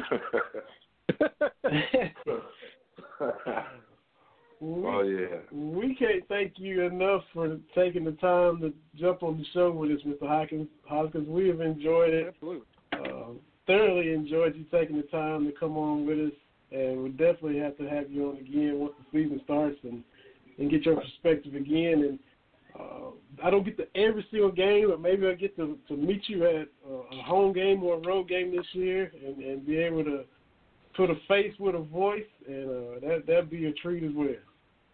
Yes, sir. And it was a pleasure and an honor being on your shows. And I'll be at every home game just about this year. So you got my number. I got yours. Have yours rather. And I'll be over in the family section. All right, well, that sounds great. I'm gonna try to get to something myself. Okay, cool. Yeah. Sounds good. Thank you so much, Mr. Hoskins. Hope y'all have a good evening, and uh, we all looking forward to this upcoming season. All right. Thank you for having me. You're welcome, sir. Thank you. Thank you, sir. Thank you. That was Anthony Hoskins, Phil Hoskins' father, talking UK football, fighting for this season, the Ohio vibes, and you're familiar with the football up there. Uh, talked about his favorite teams as well, and just fellow fathers talking parent to parent stuff. We had that was a fun conversation, man. That was cool of him to come on. Uh, like you say, cross paths with him on Twitter a little bit after we had AJ Rose's dad on, and so I was like, well, I'm gonna try to get Mr. Hoskins on too, and you know, little different perspective of guests when you get fathers of players on or parents of players, and so it's always interesting to talk with them. Well, and I'm and I'm glad because you get you get that perspective, but uh, you know, not to recap what he said, but talking about Vince Marrow, like we've we've heard that he's kind of yes. uh, becoming the guy, and you're like, okay, what is he Mhm. doing? And it goes back to something, you know, falling back and what what Coach Cal talks about is relationships. That's the that's how they're able to do it. You know, we're old enough to remember, and we've had Anthony White that played football back when we did. You know, we're old guys now, whatever. Uh, I, I'm not going to tell him he. I'm not, don't tell him I called him old. But we're going into Ohio for Kentucky. Just they didn't do it. Like like we just did not go there to recruit uh, as heavily as we are, and now we're doing that. Now we've got that pipeline set up, and we're bringing in quality guys. Uh, for me, the biggest change under Stoops is, uh, I think you've talked about it. It starts out that you know Kentucky is we're, we were in you know guys top five. Maybe we didn't land them, but we were in their top five. You know, we were in their top three. You know, it came down between Kentucky and another school. Um, what I think is amazing, and I don't think the staff gets enough, is they get in on guys early. You know, they get in on guys at the high school level, at the JUCO level, early, and then you know we see their stars start to rise a little bit, and then you know another big name program might come in, you know, and, and make some noise at the last possible minute. But I think when you're looking at staff evaluation, how they evaluate players, I don't know that there might be a better sta- uh, evaluating staff in the country. I'd put Kentucky up there against anybody. When you look at kind of the quote unquote diamonds in the rough that they find, that they've kind of got their eyes on, we may not get them all, but we're definitely in the mix, and that that's great talent evaluation and great relationship building. You know, like with with Damien Harris, you're not going to fault that kid for going to Alabama. It's Alabama football. I mean, that I, I get that, but to, to even be in the conversation, I think is is a great step forward. Uh, and then you look at our rec- recruiting rankings; they've gone up under Stoops. Uh, but this year has got to be the year. Uh, you know. Yeah. But, uh, well, can I talk about my latest on Cameron Mills Radio? Yeah, yeah. Uh, so I wrote about football because uh, Jim Smith of the Herald Leader. Uh, it's almost an annual thing, but basically, uh, the season ticket packages. Uh, you know, they're they're about. You know, it's a ten percent drop season ticket packages from last year to this year, and obviously that's a cause of concern with the athletic department. You, you know, you want to have those season ticket sales. So I did some digging, did a little bit of research. Well, when you look at actual attendance, and I know they want to get the season ticket packages, but actual attendance, it's not as bad as we're making we've been led to believe. I think. I think it's unfair to kind of say Kentucky fans are lukewarm. Kentucky football fans aren't buying in. Uh, when you look, college football as a whole, attendance was down about 1,500 people per game to its lowest figure since 2008. That's a pretty big drop. That's across the board. Uh, the college football attendance is just down. Uh, we talked about during basketball season, Kentucky basketball attendance has been down aren't going to live sports like they used to be. And there's a lot of reasons. I think the biggest one is cost. Ticket prices, concession prices. If you've got a family of four, or even if it's just two people, it is expensive to go to a sporting event. It really is. Uh, when you factor in travel time, especially for football, where you have a lot of folks traveling around from Kentucky, even coming from Louisville, you know, if you're going to a football game, you're you're pretty much your Friday evening is preparation, and your Sunday, you know, early Sunday you're recovering. You're giving up quite a bit of time to go to the football game, and you throw the the price on that as well. Um, it's just it's cost prohibitive for a lot of folks. But when you look at what Kentucky is able to do, our attendance, and, and I, I forget the where I got these figures, but I've got it in the article there. Um, we're averaging about sixty thousand people a game, and this is this is uh, as, as recent as 2015. Uh, but the biggest thing is when you look at percent to capacity full, like okay, you're bringing in sixty thousand people, but how big is your stadium? How big is you know what you in Kentucky?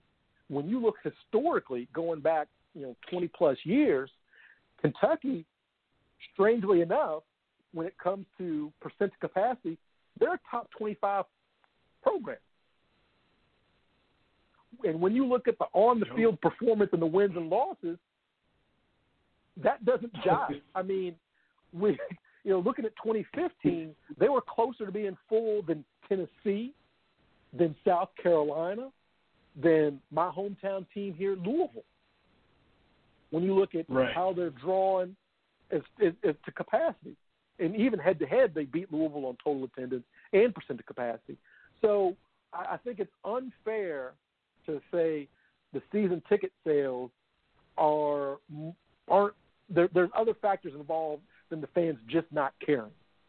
A lot of people respond to that article and said, "Look, you know, the upgrades to uh, I'm going to say Commonwealth, but to Kroger Field are nice, but a lot of people feel like the the majority of those upgrades were for the really really wealthy people, the Woodford Reserve Right. area, the luxury boxes, Yeah. you know, got done, but not a lot for the average fan.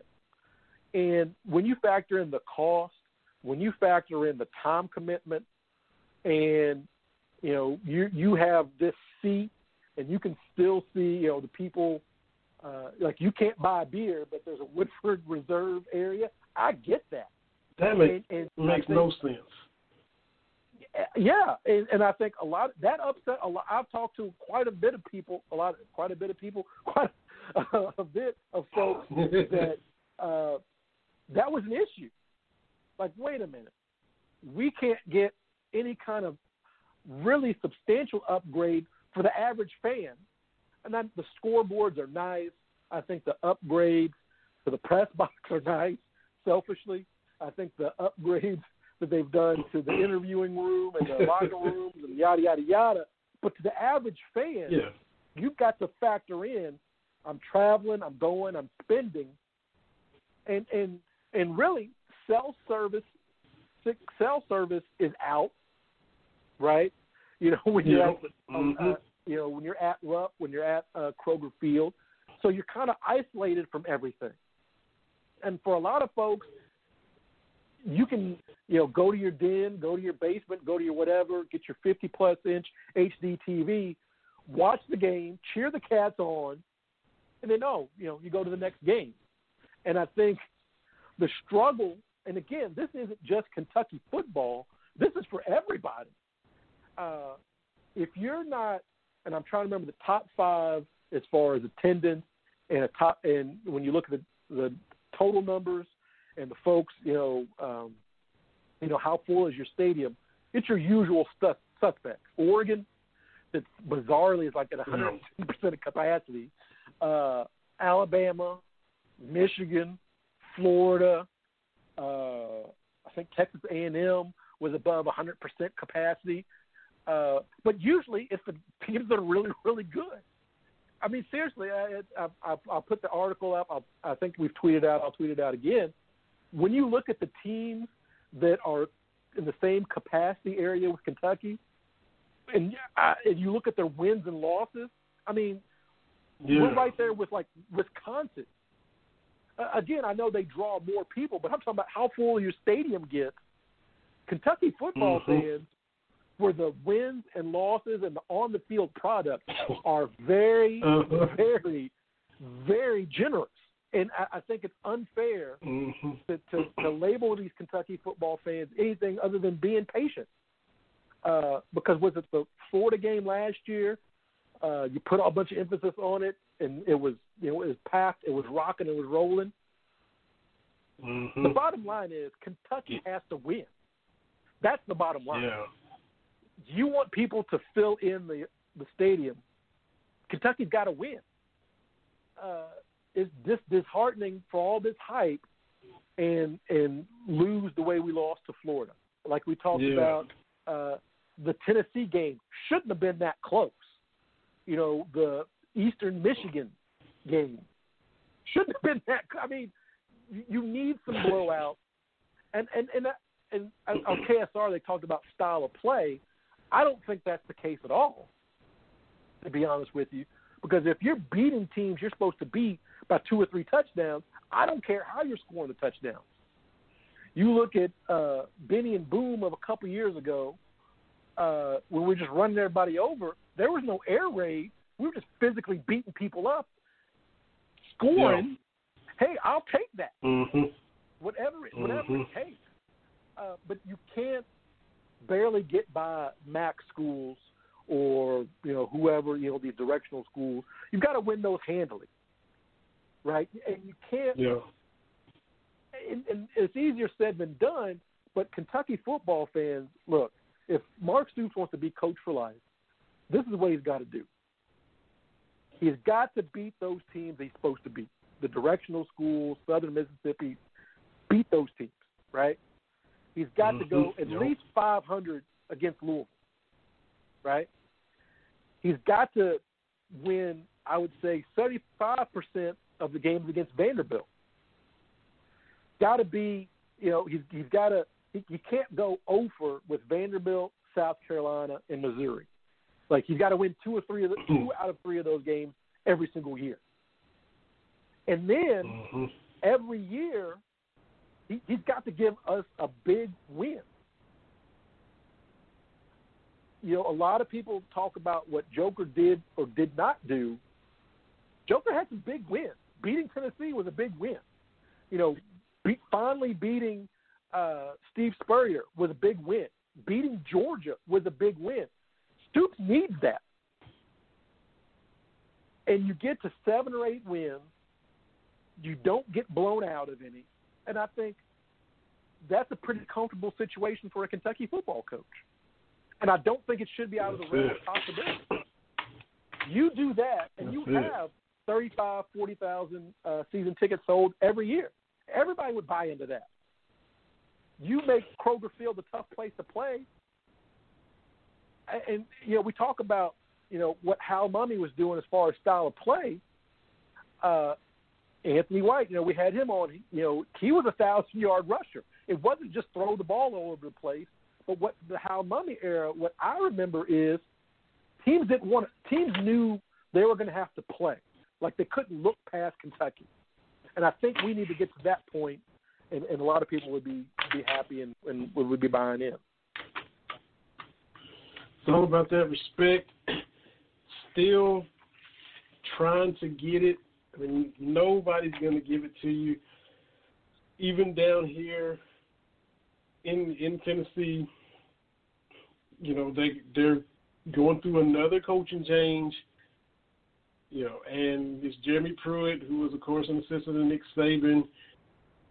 You still, you know, as as much knowledge as he got, it's still his first time where he's in charge and having to make all the decisions. But yet, a lot of talk is they still have a lot of talent, and and they do. And Butch Jones butchered a lot of that. They're coming off of 0 and 8 in the SEC for the first time ever. They had never had a season below five and seven. Last year they went four and eight, um, and so but yet the talk is still, you know, we're, we're going to take our lumps against Georgia and Alabama, but the talk is still, this team is still going to be able to have a November to remember. And down here, that means it's a given that you're going to beat Vanderbilt, you're going to beat Kentucky, and and I think Missouri now. They kind of round out the end of the season with those teams. Even though Kentucky might not be in November anymore, it's still just assumed that they're going to beat these teams like they always have, even after coming from the depths of where they were last year. And I get it that they have talent, but it's still you're not giving, you're not respecting the Kentuckys and the Vanderbilts because culturally, historically, they've never had to, and the the talk has not changed. And I've said it many times. You know, Kentucky's got to get that respect. Sure, Kentucky did beat Tennessee last year.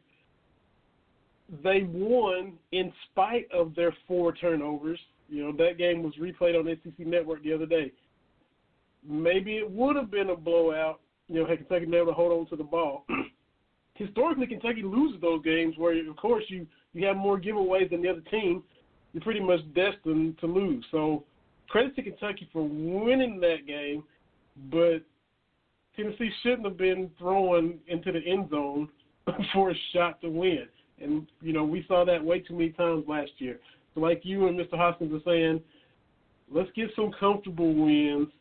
Uh, Kentucky is, as of now, in the way too early lines. I think favored by one going to Knoxville this year, and that hasn't happened in decades. So maybe that's a little pinch of respect that you know people are actually picking Kentucky to win in Knoxville, which they haven't done since '84. But Kentucky still needs to go out and kind of take respect to where it is. You not just assume that it's an easy W when you just went 0 and 8 in the SEC last year, and you just assume you're going to beat Kentucky, who beat you last year. So, no doubt they're aware of that. Coach Stoops and them know they still got work to do, uh, and no doubt they want to have some more comfortable wins. They want an eight-win season, which hasn't happened in decades in the regular season. You know, not counting the bowl game as your eighth win. They, you know, an eight and four season, we don't really know what that's like, TV, because I don't think it's happened since '80, you know, '84, Jerry Claiborne, pre Freddie Maggard years. So uh, it's a steady, sometimes slower than we won't climb, but that's that's kind of just the way it is in SEC for Kentucky football. And and yeah, we don't want we we need to get Kentucky football off the list, like how we look at a lot of Kentucky basketball uh, opponents Yeah. in the SEC. Mm-hmm. Uh, mm-hmm. You know, I know I'm not alone when the when the schedule comes out. I don't even I don't think of Ole Miss. Like whatever. I I usually Yeah. don't think of Auburn.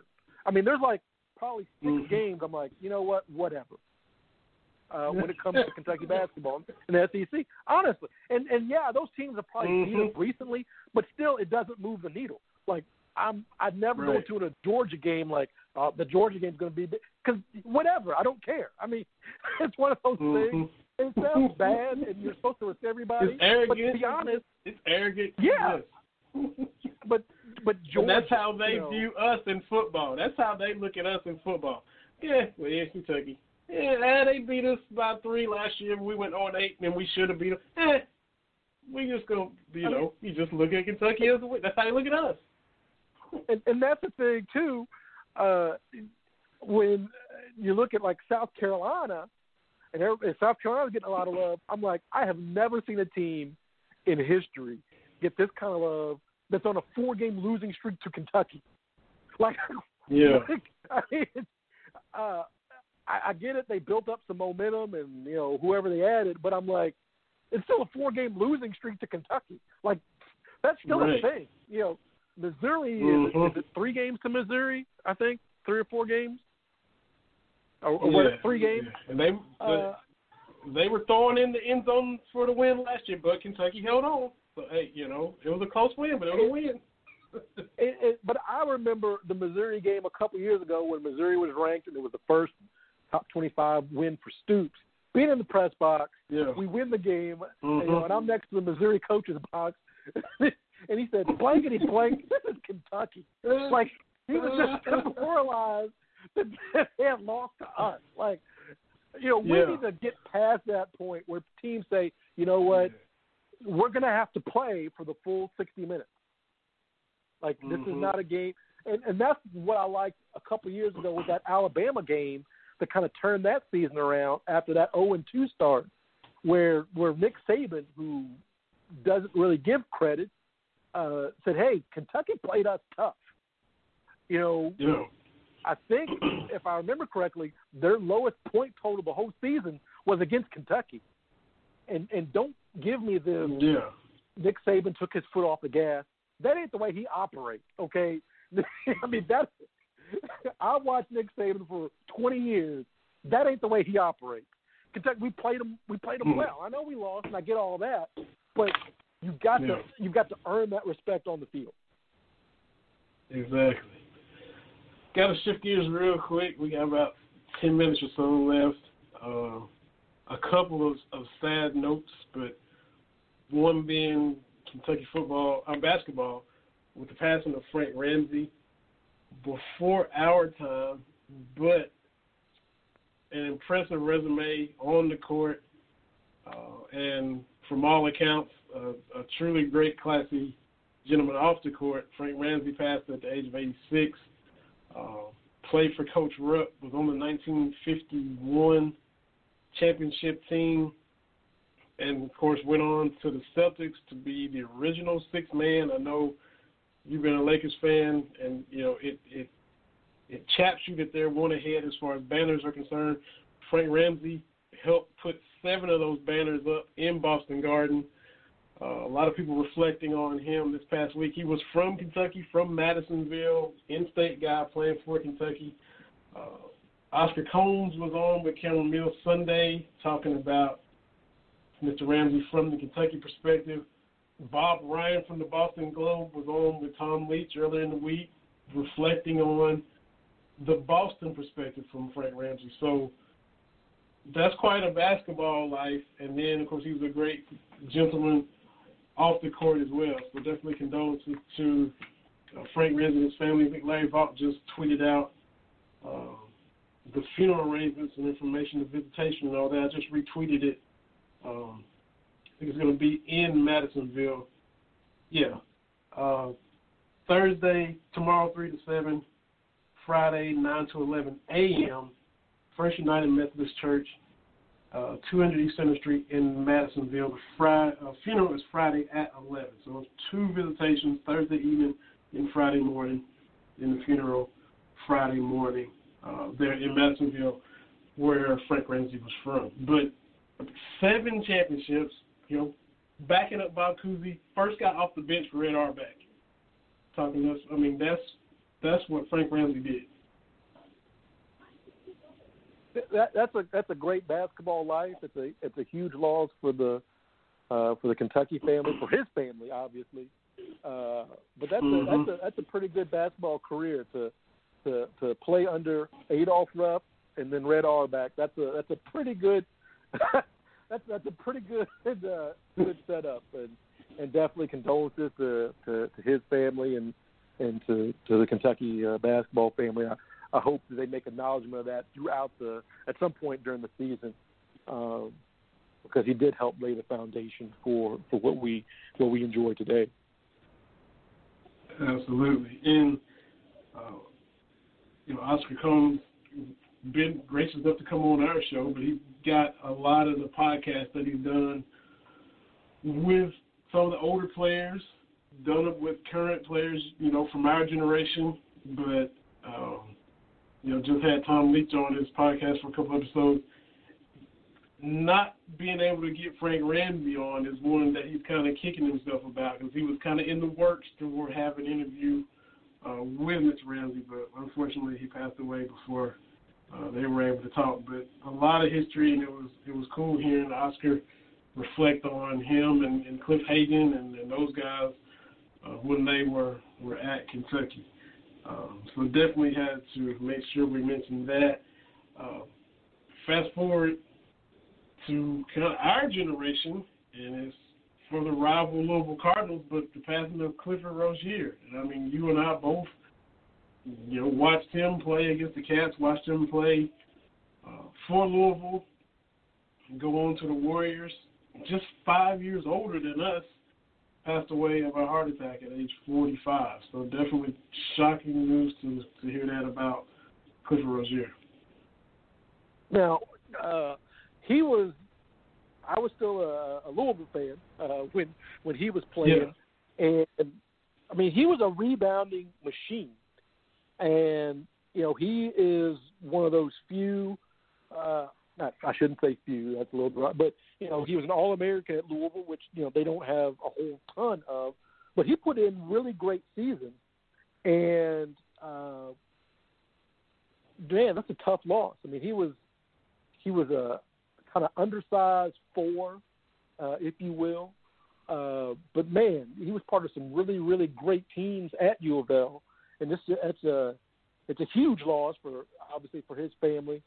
But as you said, he's just a few years older than us, and and that really kind of puts mm-hmm. things in perspective because you know we I, I don't like to think that I'm old, and I don't think in the big scheme of things we're really old, but whew, I mean when I saw that one, that one really, wow, you know that one that one really hurt. So definitely condolences to to his family and and to to the U of L folks as, well, and I hope they do a little something for him this season, whether you know it's a patch or or some kind of acknowledgement uh, of uh, of Cliff Rozier. Definitely. a couple weeks ago, we um, kind of talked about Hall of Fames and a lot of that on the show um, with the uh, the UK Hall of Fame, the uh, the Pro Football, NFL Kentucky Hall of Fame with all of the ceremonies that are going to be taking place, uh, and coming up actually next month in Louisville, right there at the the lovely state of the art Muhammad Ali Center in Louisville. There will be another uh, Hall of Fame. The Kentucky Sports Hall of Fame ceremony will take place on August the 22nd, and the inductees are Bob Baffert. Uh, we also have, of course, everybody, you know, you know he, he needs no introduction with all he's done in horse racing and multiple triple crowns and legendary trainer.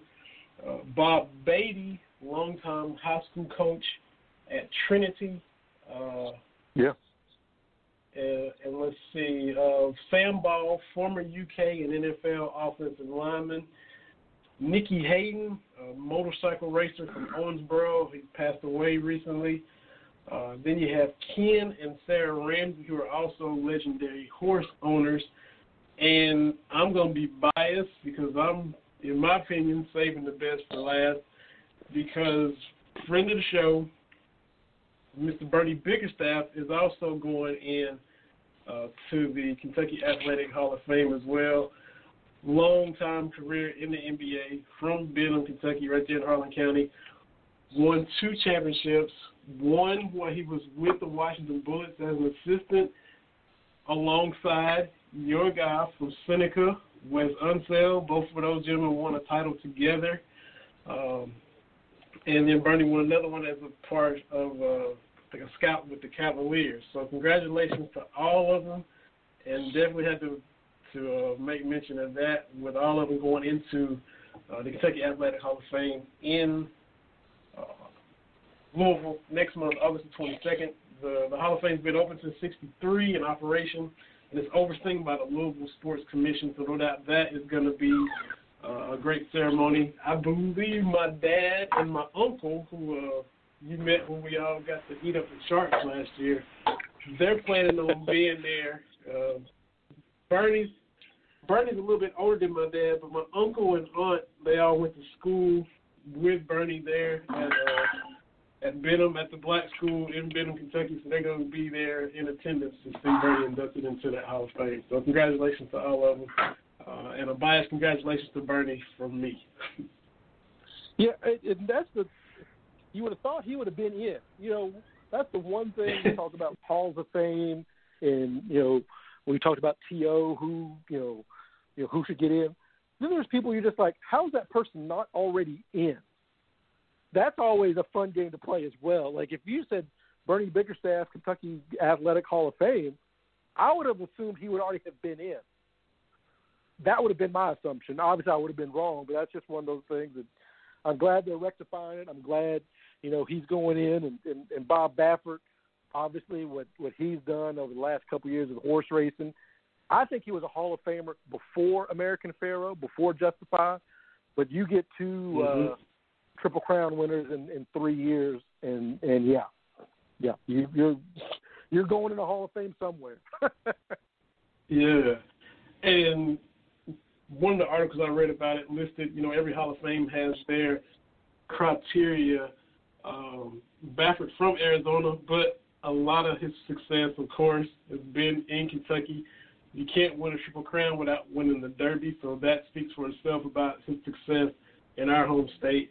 Uh, also, you have to, you know, be from Kentucky or you know played in Kentucky and things of that nature, which, of course, Bernie and Sam Ball and all the others we kind of meet and check those boxes. But yeah, you know, Baffert has definitely made a name for himself in our state, as have all the other inductees. Uh, Michelle just tweeted us. Michelle Morton said that she used to babysit for Sam Ball, the the UK and NFL lineman that's going in. She said she lived behind her house uh, there in Henderson, Kentucky. So that's a neat um, nugget from Michelle. And uh, she also said that she used to go to Frank Ramsey's house in Madisonville. So she's been rubbing shoulders with everybody and, and has gotten to know a lot of these people that we're talking about this evening. Um, so a lot of cool stuff, and we covered a ton. There might be some kind of carryover from something that we missed. Oh yeah, yeah, definitely. Um, Ken Giles, the guy for the Astros, maybe you carry him over to to next week because you know his latest thing. You know, I had a little rant on him. Maybe I'll just wait till next week because this ain't the first time he's acted a fool. Uh, but we covered a lot this evening. Our first show back from our break. Kentucky basketball, summer league, NBA free agency. Our guest Anthony Hoskins. Fun as always, man, and it was good to to bounce back, have a lot of fun after being off and having fun doing different things here and there last Wednesday. Yeah, great, uh, great show. Thanks everybody for listening, and we'll be back to, to do it next week. Uh, do it next week again, same time, same place. Absolutely. And next week will be, quote, the slowest Wednesday of the year because that'll be the Wednesday after the MLB All Star game. Got the Home Run Derby coming up Monday. So that'll be the one where we will, fingers in the air quote, struggle to have a lot of stuff to talk about. Hard to believe that it's already that time. Um, I'll be coming to the show from Panama City like I did last year. So we'll be splashing around and, and having fun with the wife and kids down there. But we'll still have plenty to get to as always. SEC Media Days will be in full swing. Coach Stoops and the Cats will have already had their day in Atlanta at the College Football Hall of Fame, not in Hoover this year. So we'll definitely have more football and, and, and feedback and nuggets from that, as well as whatever else happens between now and next Wednesday. So I'm looking forward to it, TV. Appreciate it. Everybody check out your piece on Kentucky football because you brung it about the attendance and really how loyal Kentucky fans have been in relation to the wins and losses and um, a lot of insight from what you wrote on CameronMillsRadio.com. Yeah, you know, I just think it's unfair to kind of say, look at Kentucky fans when it's it's it's a situation uh, that's universal. I mean, it's uh, all college football uh, outside of your top five. You know, your Alabamas are going to be fine and and whatnot, but it's a it's a situation uh, that a lot of teams are facing uh, across a lot of sports. How do we get people into the stands? Absolutely. So everybody check that out and give it a read. If you missed tonight's show, check out the podcast, iTunes, Stitcher, Castbox, Player FM, replay tomorrow on 12 Hour Sports Radio. So uh, check it out, and we'll be, like you said, we'll be back next week. Thanks again to Anthony Hoskins and TB. Appreciate you Yeah, and you can. keep everybody I mean, a week from tonight. for a little while, but once you